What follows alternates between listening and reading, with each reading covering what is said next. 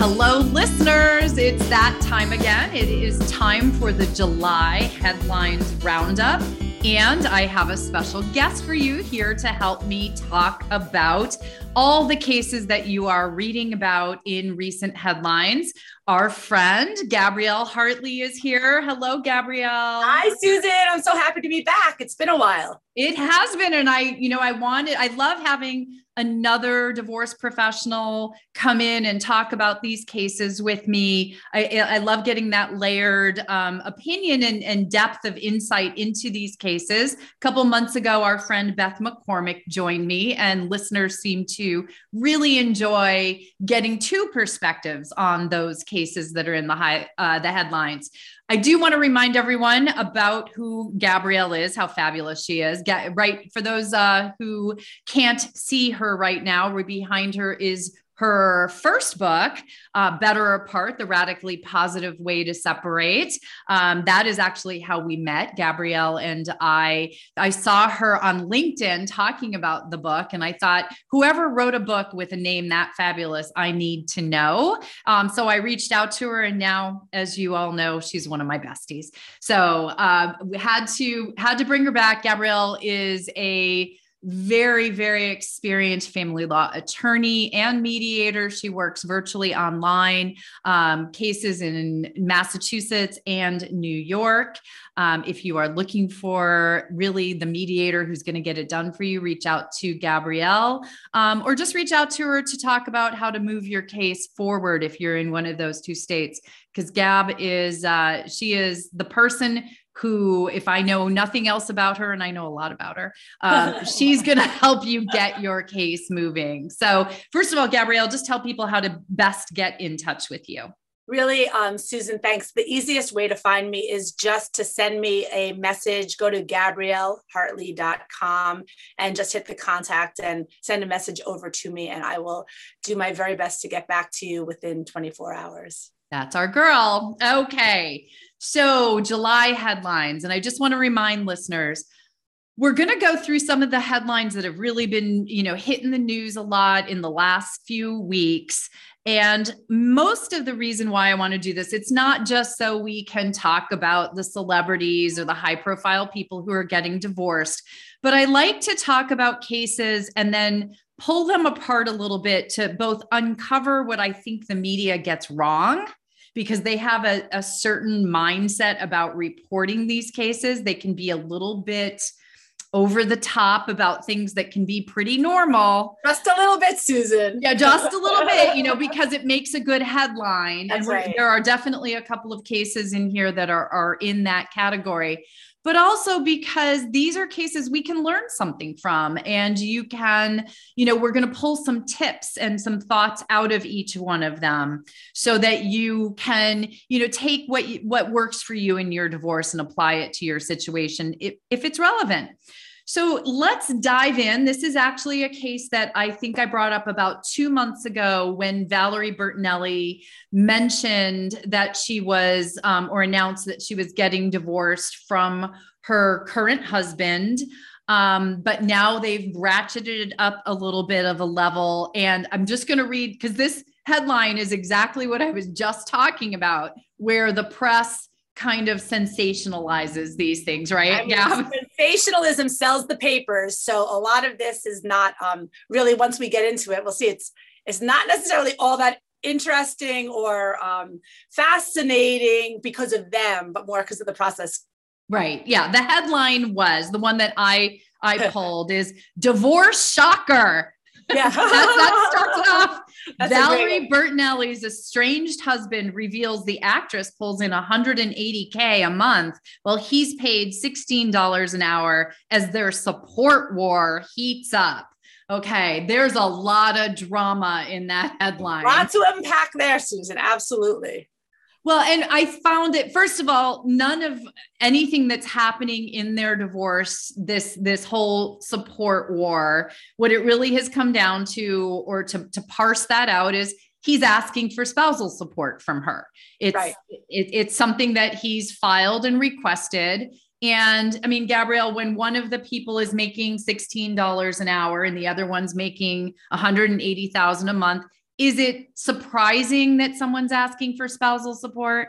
It, it is not at all surprising. And it's also not surprising that, um, and, and, you know, we don't know so much about everything that he's ever earned throughout his life. But it's not surprising that he would come in saying, Oh, I'm earning just a little over minimum wage when I was clerking for a judge in New York City. I cannot tell you how many people came in and had what we called like the September 11th defense, which was that, you know, um, so now I'm dating myself, but yes, I was clerking over September 11th, 2001. Um, and they would suddenly um, not be earning any income anymore. And it was because and we'd have to say you need to show a causal relationship between the terrible tragedy at the twin towers um, and your loss of income. It, it's not just because this horrible thing happened that your income went down. And so you know i mean that's the thing that was like sort of screaming to me is like okay we understand that your spouse makes significantly more than you do but the, to to um, highlight it in this sort of very dramatic way, you know, screams of fodder for the media to grab onto. Oh yeah. Well, and I think what you're pointing out because I'll date myself. I'm, I'm even, I'm, I'm not even older. I am older than you are. Um, but as divorce attorneys, you know, we have seen maybe once or twice in our cases where someone's income seems to suddenly go down during the divorce. Magically, they are suddenly earning less. Um, after 9-11 there were actually because the world changed you know really after that and the stock market crashed and there were so many things that happened that it's by the it, way a little similar to right now after COVID, right? Well, I mean, that actually is very true. Good point, Gab. Um, and so people out there, I love that you said that because people out there may very well be dealing with a spouse who is suddenly earning less or their assets are con- worth considerably less right now because the stock market has taken a bit of a dive. Borrowing and lending has become much more difficult as interest rates have gone up and, and also um, in in many places real estate people who own houses they've it's appreciated so much. Now i think it's sort of starting to balance out but that's a real problem in a lot of my cases.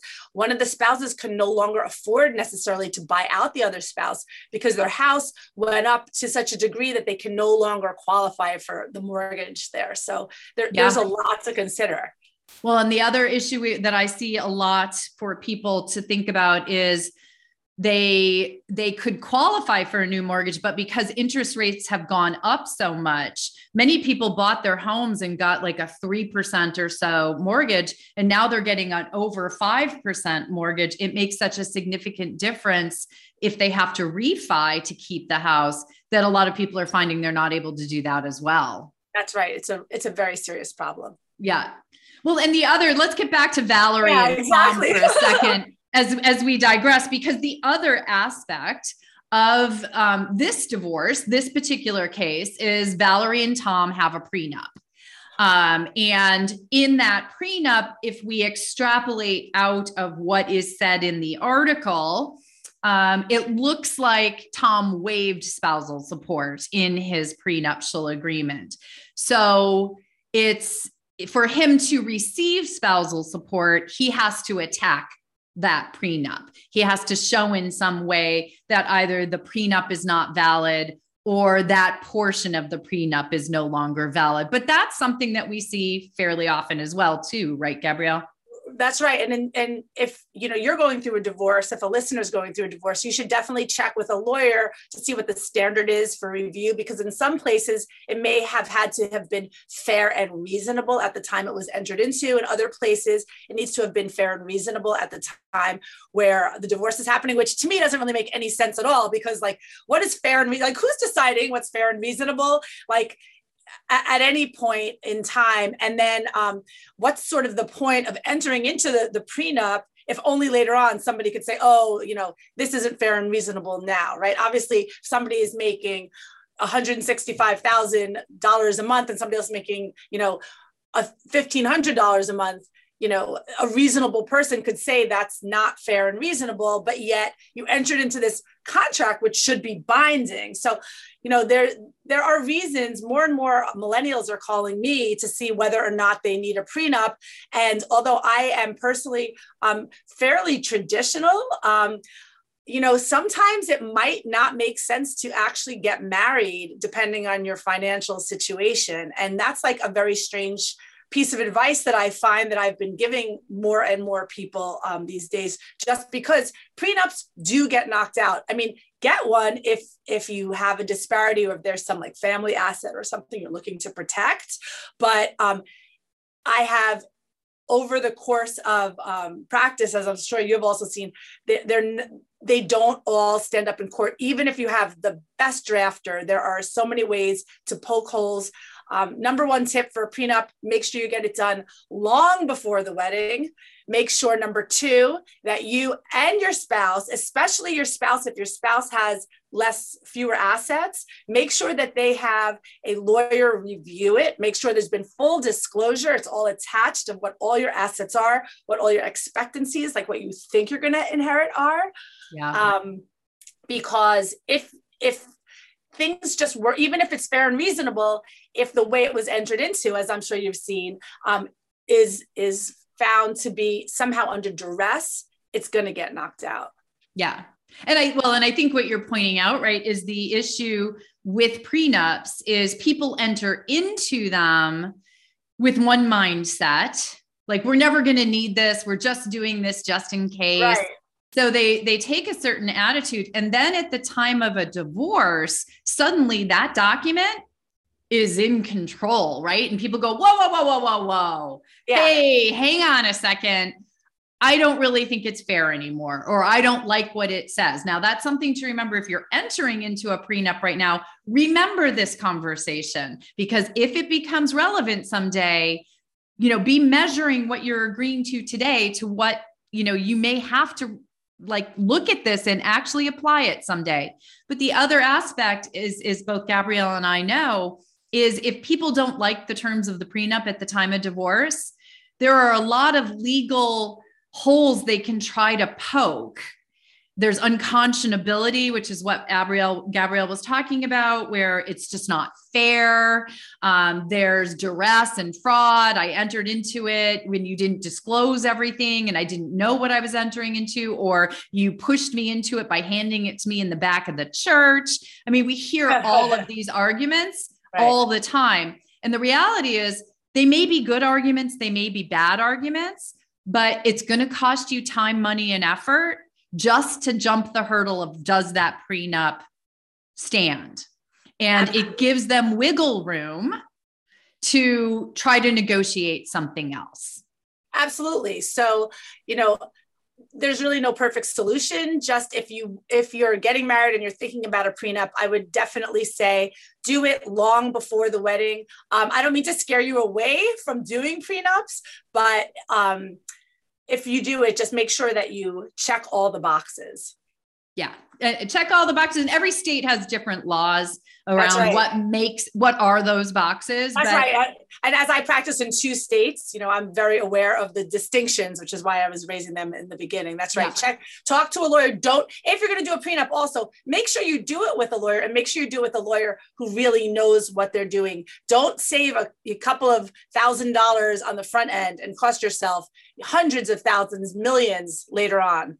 Yeah. Well, and last note on prenups, you can mediate your prenup. Absolutely. That's way to do, do it. I do that all the time. And then I send people off to the attorneys to just wrap it up. Exactly. I mean, you can have an attorney and you can mediate. They are not separate things. So, in, in fact, um, with a prenup, it's really the best way to come to an agreement um, because you're getting married. You don't want to have two lawyers who are at odds. It's best if you figure out what you're asking for, meet with your lawyer, figure out kind of what you want, and then come together with the mediator and have them bring it all into one document. Yeah.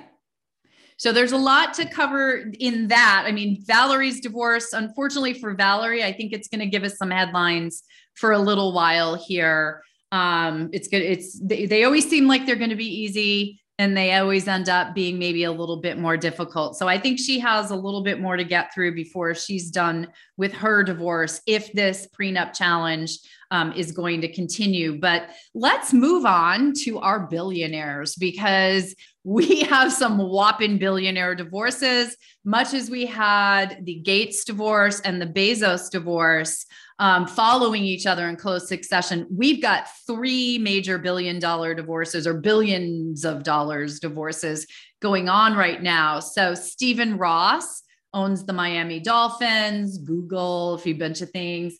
Um, he has filed for divorce from his wife, and that's going on right now.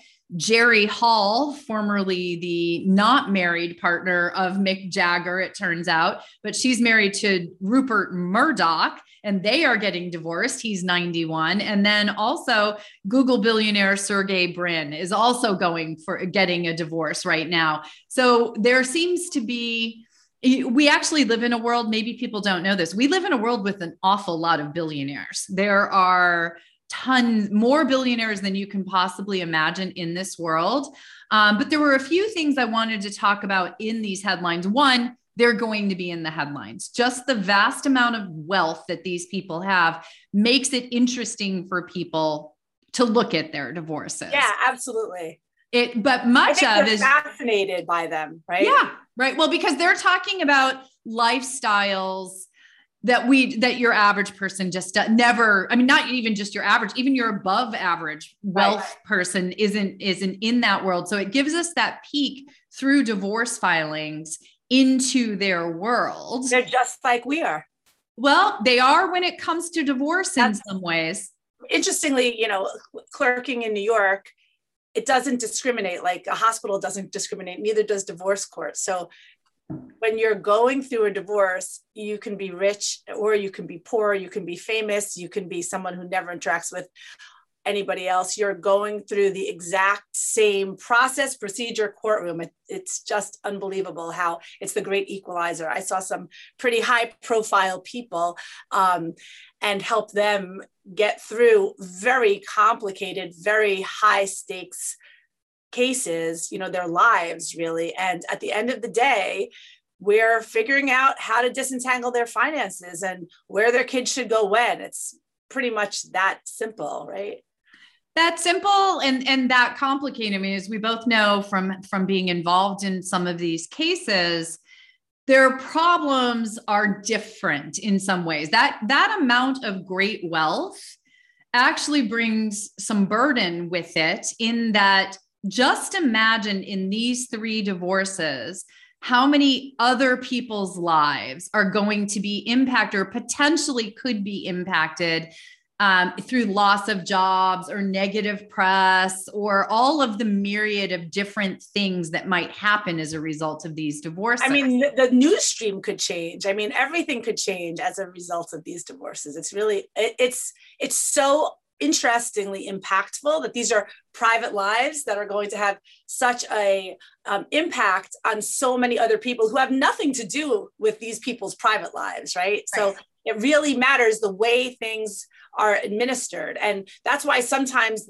people who have this amount of money they use a private mediator mediator and then they ask to have their their entire case sealed so that nobody can ever see um, which is i think probably what uh, the Bezos did and the Gates did, um, so that you and I can't just, you know, go into court and say, "Oh, let me grab the Bezos file, please." Right? I think look and see what's happening see in what's there, going on there, right? And and there's a whole world of people who um, who want to to do private mediation to keep as little in the press. And that's probably part of the reason why, when we look at the um, paper or the online magazine, I said paper again, dating myself. Um, the, when we look at the online magazines, um, we don't get that many details because we don't know them because the the whole entire process is private and when when we've worked i know when i've worked on these very large cases and probably the same is the case for you you know we sign off on that nobody in the room and and trust me those mediations are not just me on a Zoom, right? Like, no, it's a big room. It's a lot of people. There's a lot of experts because there are many levels of complication. So I didn't mean to say before that we're all the same. Yes, we're all the same. By the time you were coming to me in the courtroom, it, you know, it was just the two lawyers and the litigators, and then you know maybe some um, like bodyguard type people would be there. So that that was distinct distinguishable, but the emotional process is still something that we can all relate to, and I think that's part of the reason that these cases are so compelling for us to read. I, I agree, and and what I see you know, I, I do think that divorce is the great equalizer. I think it was funny. I was reading an article that our friend Laura Wasser was interviewed in, I think it was the New Yorker the other day, and she said the same thing. Oh, that, I saw that know, article also. Exactly right. So, and Laura, you know, Laura's full of great pithy comments, right? You know, I, I love the, the woman has a way with words. Um, and but but she is right and you're right right? You know once they get into that courtroom or the bottom line issues they need to deal with really are the same they need to unravel their finances they need to deal with the care custody and and parenting of their children. But i mean you have to think about these cases even the announcement of a divorce i almost think that's the hardest well can cause stocks to plummet around the world right, right? like entire companies' values can turn on a dime when they hear that something is happening with a founder or a billionaire, you know, like Rupert Murdoch or Stephen Ross or well, Sarah. Oftentimes, people who are getting jobs that are high profile or um, you know they have some sort of leadership stature if they're thinking about getting divorced just like if you're think if you had an illness they keep it under wraps because it really can have an adverse impact. And there's such a trickle down on that adverse impact, which I, I, I think it's incredibly interesting. Um, and something else that I think is sort of noteworthy is if you ever talk to divorce court judges, I know many people probably don't, but I, have talked to a lot of divorce court judges, and um, you know, their perspective oftentimes is oh the billion dollar divorces are easy because there's plenty for everybody and and that is another reason why private mediation is really preferable because the judge has to still keep their entire docket their clogged courtrooms moving forward right so yeah.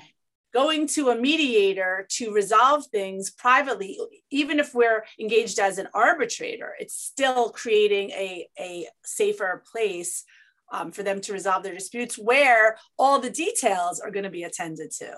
Right. And, and that's so true. I, I was just thinking back, it jogged my, my thought process. I remember a recent conversation with a, an ultra high net worth client who said, you know, Susan, you know, we know we're, we're going to be fine, right? Like financially, we are never going to hurt for money. Our children are, eh, you know, through the eons, there's enough money here. But what they really truly did not want or do not want is for their divorce, their parting, their division of their world. Um, it's a relatively long term marriage. They right. don't want it to impact any, right. They don't want it to impact any you know the ripples to go out there. So and that's you know the one thing i wanted to note here is that one of the headlines was google billionaire sergey brin works to keep divorce details under wraps. And that's kind of what you were just saying. They filed a motion to seal the file or at least large portions of it because and, and the quote is citing his status as one of the wealthiest and most famous technology entrepreneurs in the world which is an unusual reason. Most of the time we see it you know the, safety. Yeah safety reasons. It's going to harm the children because there's you know information coming out that would be detrimental to children to have that out there in the world or something right. like that. But but in this particular case it's not just sergey brin and his wife that this would hurt. This could hurt thousands and thousands of people who are reliant upon the Google money machine. You know, I have three sons, and I have te- I have said to them through the years, they're, um, you know, with great power because they're all very strong comes great responsibility and it's really a delicate process to unravel these divorces so so i know we're saying the same thing many different ways. Um, but the reality of it is that at heart, we have to take care of these people's heart and their, how they feel and respect you know, grief is grief. I don't care how much money you have. You know, you feel like crap when you feel betrayed. You, you, I mean, right? Just just yeah. talk to anyone who's been betrayed. Or if you're in a dead marriage, but you're angry, there's like subtle things that haven't been discussed, but you still have to go through the steps to figure out how are you going to get to the next step without impacting your shareholders. And that's a whole other level of burden. Yeah. And so I think just much as I said, we're going to see Valerie and Tom a few more times before their divorce is filed or fin- finalized in the headlines. I think we are going to see Brin and Ross and Murdoch again in, in the headlines. But how much we'll actually ever know about those divorces? Very little. Is very little, I would say. If, if they're pay- filing their papers properly, very, very little. Right. And the fact that they're filing papers probably means they're ready to almost be done. Much of this has probably been going on under wraps for quite some time in that private mediation process. You know, that's a really uh, great point, Susan. I'm glad that you made that. Um, you know, keeping things private is just the most important thing. And even if the headlines tell us, you know, you maybe the filing was a surprise, but the divorce is not the surprise, you know, right. and maybe somebody was served because it was like an administrative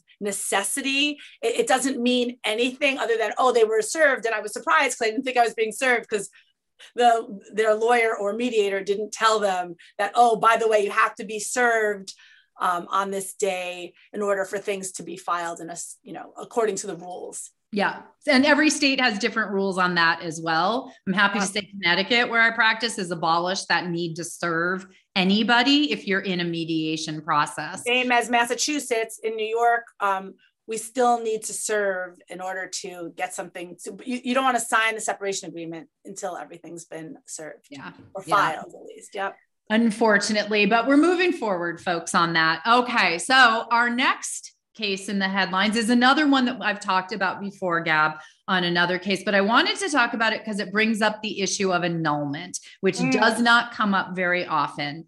Um, so, former Real Housewife of Somewhere, I have to be honest with you, I have a hard time keeping track of all the Real Housewives, but Real Housewife of Somewhere, Meghan King. Um, had a whirlwind situation with Cuffe Biden Owens. He's the nephew of the president they met, they married, and two months later they they split. It was like this like crazy situation. But now it's been announced that they that the marriage is being annulled and legally annulled, not just relig- a religious annulment, which is a different thing.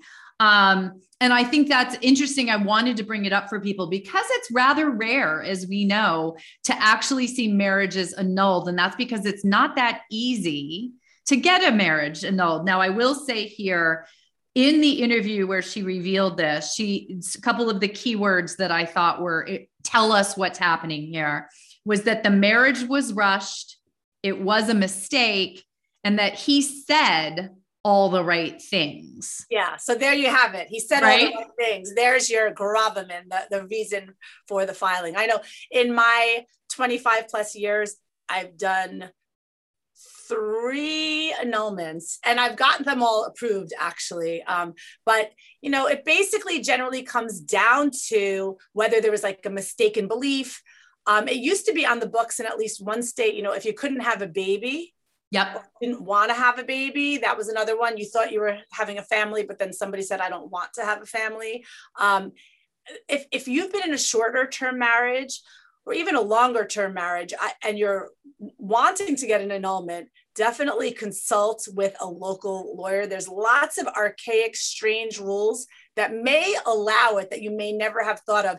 And your lawyer may not think of it because they're not used all that often, right? I mean, Susan and I collectively have done thousands of divorces, and you've probably only done a handful of annulments, if any. Oh, maybe two or three. I yeah. mean, it just doesn't come up very often for my listeners who don't know what an annulment is, I do want to point out an annulment essentially just legally nullifies. Nullifies. It just poof the marriage never happened. Meaning all of those legal obligations that come with marriage the rights and obligations just never existed. You don't have an obligation to support each other. You don't have rights in each other's estates. There is no marital estate because there was no marriage. I mean it really is is an extreme uh, you know sort of result. And so the court only orders them and this is why we don't see it very often under very limited circumstances. And some of the things i think you were just talking about Gab, are, are some of those things that, you know, when there is fraud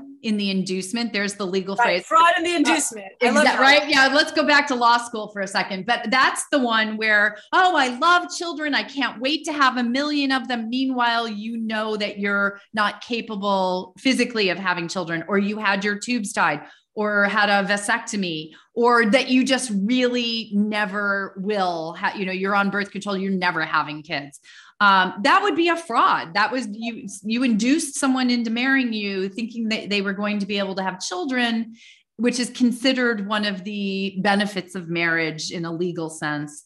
And then you couldn't. So that would be one. And i'm assuming when Meghan says in her interview that the marriage was rushed that it was a mistake and that he said all the right things. Right. What they're relying on is that there was, I'm going to call it a misunderstanding of intention of entering into that marital arrangement. Or a material misrepresentation, maybe might be the legal standard, depending upon where the person lived. But what's so interesting to me about annulments, Susan, is that historically, I think there was so much shame around divorce. And that is why you mentioned a whole bunch of financial reasons why it might be favorable to be annulled. But I also think there are social reasons that even today, some people might prefer to have an annulment. Although thankfully, the shame and stigma of divorce, I do think is starting to lift and people, you know, 50% of the population or whatever it is today 48% of the population who's divorcing um, is not tiptoeing secretly saying oh i'm getting divorced and you know just feeling bad for their entire life. Um, an annulment makes it as though the, the marriage just never happened. You never have to say you never have to check that divorced box. You never have to say the bridegroom's first marriage enter, ended in divorce. yes and and and it hit you know and i do want to point out to people there is a legal annulment and a religious annulment. Yes. There's an annulment that will take place in the i you know i'll be honest i only know of it within the catholic church. And there's also the get and there's a get in but is that the same as an annulment? I can't say. I I don't know. I've had cases with gets. I believe in Brooklyn, get in, in Brooklyn, like just divorce it is the religious you're right it is the religious divorce but if you don't have the religious divorce you know what? I'm not sure that you can get married again in the catholic church or in the synagogue if you don't have it's called in new york it's called the removal of barriers to remarriage. I just know that when i do a divorce in new york they both have to sign that you know there are no barriers to re to remarriage religiously. They either yes. sign it or they they refuse to sign it well, I think the get issue, I've had a few divorces where this was a major issue in yes. divorce um, in the Jewish faith, where a get is a religious divorce, which would allow um, the parties to remarry within their faith. Um, it is something that I believe only the man can give to the woman. That's right. That's husband right. to wife. And uh, so it is used in some cases as a uh, a tool for continuing to keep a woman tied into the marriage, at least from a religious perspective. There are some cases that have um, have hit the news um, in recent years where um, the rabbinical court has had to get involved um, in helping free women to be able to move forward with their lives. Um, an annulment's a different thing, right? Because an annulment is basically that poof, this marriage never happened. This this is if you you like Meghan King here is never going to have to say I think she'd been married twice before she married Cuffe um, Biden Owens. She will never have to say she was married three times. And then there's you know sort of along those lines of what you just t- we were talking about with the the billionaires and and not making things known to the world and the stigma and all those things. Another case that's suddenly been in the headlines is um, the Good Morning America Weatherman divorce, they're calling it. This is what People Magazine called it oh Weatherman divorce. Right, right. Um, Rob Marciano and his wife, Eryn, um, are getting a divorce. But what's interesting, I think, about it is that Eryn filed in June of 2021 in Westchester, and the press just found out about it. So they keep calling it this surprise divorce filing. Here's our headline, you know, sensational. Surprise to again. who? Right. Surprise yeah, exactly. It's not a surprise to Rob. It's not a surprise to Eryn. It's probably not a surprise to anybody who knows them. Right. Um, what I do think is is interesting about it is that you know he's a high profile. He's on our screen every morning the re- the way most people find out is either reporters are looking at the divorce filings they are public record and they find them and that's how they know or the parties issue that statement we regret to say that we are lovingly partying after so many years of marriage. We ask for privacy, our focus is on co parenting and raising our children and shielding them from this. And we ask for privacy in this moment in time. I mean, that comes out in some format. They didn't do it. I do think that that's really interesting. And back to um, Lenny and Lisa's divorce, um, you know, they they came out with the announcement that they were having the Star Wars um, birthday party for their seven year old, right? Oh, um, right. Yeah, we haven't talked about that one yet. But Lenny um, Hochstein and uh, Lisa Hochstein, another Real Housewife. Um, this one I do. I also, you see, Miami. I get my housewives confused. Me too. I, I'm, why I'm so sorry. I thought we had talked about it already. Yeah, yeah no, exactly. no. Uh, well, but that's a good point, and maybe we could combine the two of them because actually there were a couple of um, similarities of what I wanted to talk about. So this is um, a divorce. I the main reason I, I'll be honest with my listeners, the main reason I put this one about Lisa and Lenny in here is because Lenny is the self-proclaimed boob god. god. I know. I got like I had to be able to say boob god. I know. I have on on uh, I made a little cheat sheet and I have boob god really big letters. Right? I mean, like, really, who would call themselves this? I think it's hysterical. Um, a guy who's made a heck of a lot of money out of out of plastic surgery. That's yeah, exactly, plastic, exactly. well-known plastic surgeon. But so something that's happened in both these cases. So let's talk Rob Marciano's divorce and uh, Lisa and Lenny's divorce is uh, Lisa and Lenny, as you just said, they threw their son, they came together and threw That's a right. joint birthday party. And Rob and his his wife, Eryn, during this period of a year where they've been in the midst of a divorce, they went on spring break to Walt Disney World together with their kids, posting right. happy family pictures. Right. And I just love that so much. They are, it is so good for everybody when they do that because they are high profile and they're sending such a good message. Like I said before, you know, with great power comes great responsibility. And of course, not everybody can do that, and that's totally fine. Um, but when you can do that and you are in a position of, of power, it's doing so much good for the whole society you know it's not just about yes you can have an impact on people's jobs and the you know the news and the financial sector and people's lives. You can also really change at a really high level the way people think about divorce and i think it's just so important as anyone who's heard me on any of the you know many times i talk about better apart changing the legacy for your children's future by creating a more positive narrative of their present. And when you're in a position of power and when you are a billionaire or you are in the media you really are in that position. And if you can rise above your own emotional state of um, unhappiness or frustration with the process and take a couple of pictures with the kids um, you're doing you're really doing a good deed for everybody. Yeah and and and I, I couldn't agree more and i really wanted to highlight these two cases because these are two families where there may be very difficult things going on but these they they came together they did joint parties for their children or joint events for their children and they have a platform they're higher profile people and they use that platform to put out a positive message and That's so right. i wanted to take a moment to amplify that i love it um, Susan. and and you know it's very few and far between the cases where there is no you know upset and drama so i'm sure that they are experiencing plenty of harder times and putting forward those happy faces I think it's also great for their kids, for their oh, kids' yeah. kids. It's just like so it's not fake. It's like it's it's finding the moment where you can be real and be happy, even though all this other mess is going on. Right. Well, and that actually will take us to the last couple of headlines I wanted to talk about.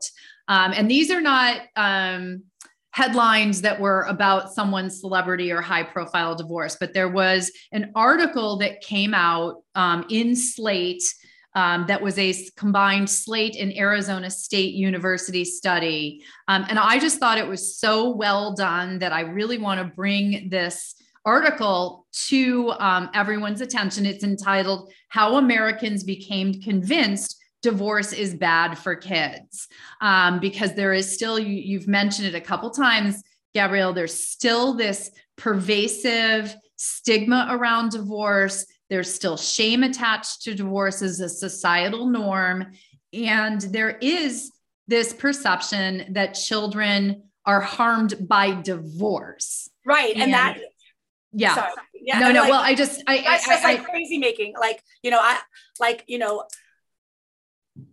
children are harmed by conflict. Right. Children are not harmed by having, you know, having two houses and changing houses. When I grew up, there was times in my life where there were four houses. I was very fortunate. You know, each of my parents had a, a small country house, right? And so I, in every 10 days, I slept in four beds. Guess what? they were able to do it without a lot of fighting. I was very, very fortunate. And, um, and that was so much better than had I been living in the crossfire. Um, and, and I think too many people, unfortunately, hold on for too long, thinking it's better for the kids. And then the kids have more trauma than they would have had had they been divorced and but I think also a lot of it is around our languaging around divorce and around custody. I've heard judge say, "Oh, why are you making your children ping pong between households?" Well, how about flow between households right? right. like who who created that ping pong language? It's it is so you know 19 something. It is so 1970s that's when right? the original i can tell you when it was. It was a it was the findings of this woman judith wallerstein. And if you read the article it's really clear that that is where this concept came. She did this very tiny study and used a very biased lens i will say in my perception and certainly what it says in this article to look at the negatives uh, effects on children. But and, and i won't go into i'm going to put links to two articles about this okay. into the show notes. So i encourage everyone to go read it. But let me just point out this is you know science and and stu- study and research results that have been debunked for decades I think this Slate article and Arizona State University article did a fabulous job. It, it, sort of builds on the work of Connie Ahrons, the author of The Good Divorce and We're Still Family, two books that were written decades ago that are just as relevant today as they ever were. And it was the first time that somebody had put this idea out there that your children that staying together and staying in a bad marriage for the sake of your children wasn't actually what was best for them. But it does fly in the face of a societal conservative mindset that marriage above all, that That's you right. you you stay in your marriage, that that is what you do and any separation because difficult you know no one's going to say divorce isn't difficult that you stay in your marriage regardless and that is what's best for your children. And I think if you read these articles, read The Good Divorce. Actually, I have an entire episode with Terry Breer talking about uh, Connie Ahrons and The Good Divorce. Go listen to it. I'll link to it. But I think it's very important because the other article I sent you, Gab, to look at was just so I can at least say I'm giving both sides of the argument. Um, Fox News, not my favorite outlet of news. I'm just going to say that, but they they have an article that says Slate article panned for arguing that divorce isn't bad for children. Um, and it goes through and cites a bunch of pundits' perceptions of why people should stay in marriages. And and of course divorce is hard on kids. There this is ridiculous.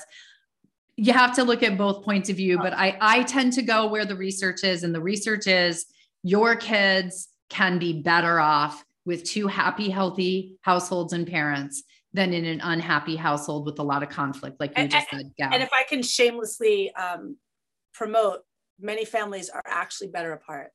Yeah, thank you.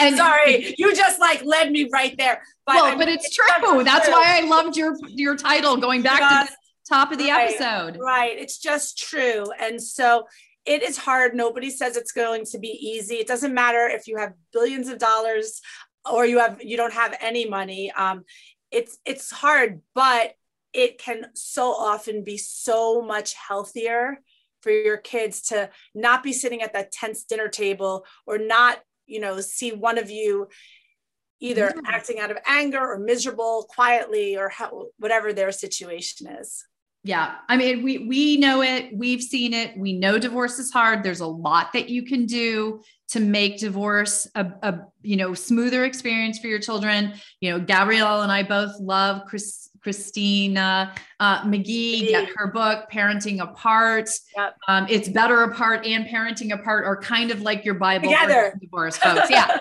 use those together, together to it's get funny. apart. I love her. Her work is great. She has such great energy. Um, anytime you can hear Christina McGhee, um, you should definitely tune in. She's full of really wonderful advice. Yeah, well, that's why I think I have like six episodes with her um, and more to come. So, Gabrielle, this was, it's so much fun to go through the headlines with a friend um, and a colleague who knows these areas is so well, like you do. Um, tell everybody about because your TEDx is out and your next book is coming. So, let's tell everybody. You and I have an episode about your TEDx. I'll link to that as well, but just give everybody a little teaser and then tell us about the book. Gabrielle's second book, everyone. So, um, my TEDx is about um, how to get along. The secret to getting along is easier than you think. And my book goes into how you can get along, if not perfectly, better, right? We all have relationships. If you're going through a divorce, you're going to have a relationship ongoing if there are kids, like it or not, with this other person for a long time. And um, how to get along really explores how you can coexist with this person in your orbit in a way where you feel um, you don't feel depleted anymore when you're around them and you're being honest and kind to yourself with yourself with them and in your family. And so it's going to be out actually next may of 2023 it'll be out. Check out the tedx right now. It's just 12 minutes long um, and I, I really i hope you like it Oh, it's, I mean, we have an entire episode on it. I'm going to link to the TEDx as well in our show notes. You're going to get some great tips from there that, you know, just the TEDx alone. But when the book comes out, of course, Gabrielle will be back and we will be talking about the book again um, as she goes on her whirlwind media tour. Um, I made her promise to come here first, or at least early on. oh, on. I'm there. I am there, Susan. You know it. Well, and you can always find Gabrielle at gabriellehartley.com. It's not hard to find her. Um, you can get her book on her website, my website, uh, Amazon. Amazon. You yeah. get it. You can get it anywhere. It's a wonderful gift. Let me just point out to you all either for yourself or if you know someone who is going through divorce and you're not quite sure how to support them, it's hard get them the book. I'm going to be honest with you. This is that is love, that is caring because you're giving them a, a path to being better apart, a radically positive way to separate. I, I mean it, folks. Get that book. I have a couple of divorce um, litigators who've contacted me to let me know that they they give the books to their clients, which is like the biggest compliment because those people are not woo woo peace love and joy kind of people. exactly. No, I recommend it. It's it's right on the top of my list when I write that your book. better apart and parenting apart. I mean, they're the two. It, it's no, it's no uh, uh, coincidence that they have very similar titles. So I'm very grateful to be um, side by side with Christina two of my favorites, two of my good friends, and two of my favorites. So thanks so much for joining me, Gabrielle, and everyone. Tune in next week or next month for our um, August um, headlines. We'll be doing this again, maybe with another special guest. If there's something that you want to hear about or a case you want us to discuss, be sure to send me a DM or an email at divorceandbeyondpod at gmail.com. And thanks for tuning in, everybody. See you next month.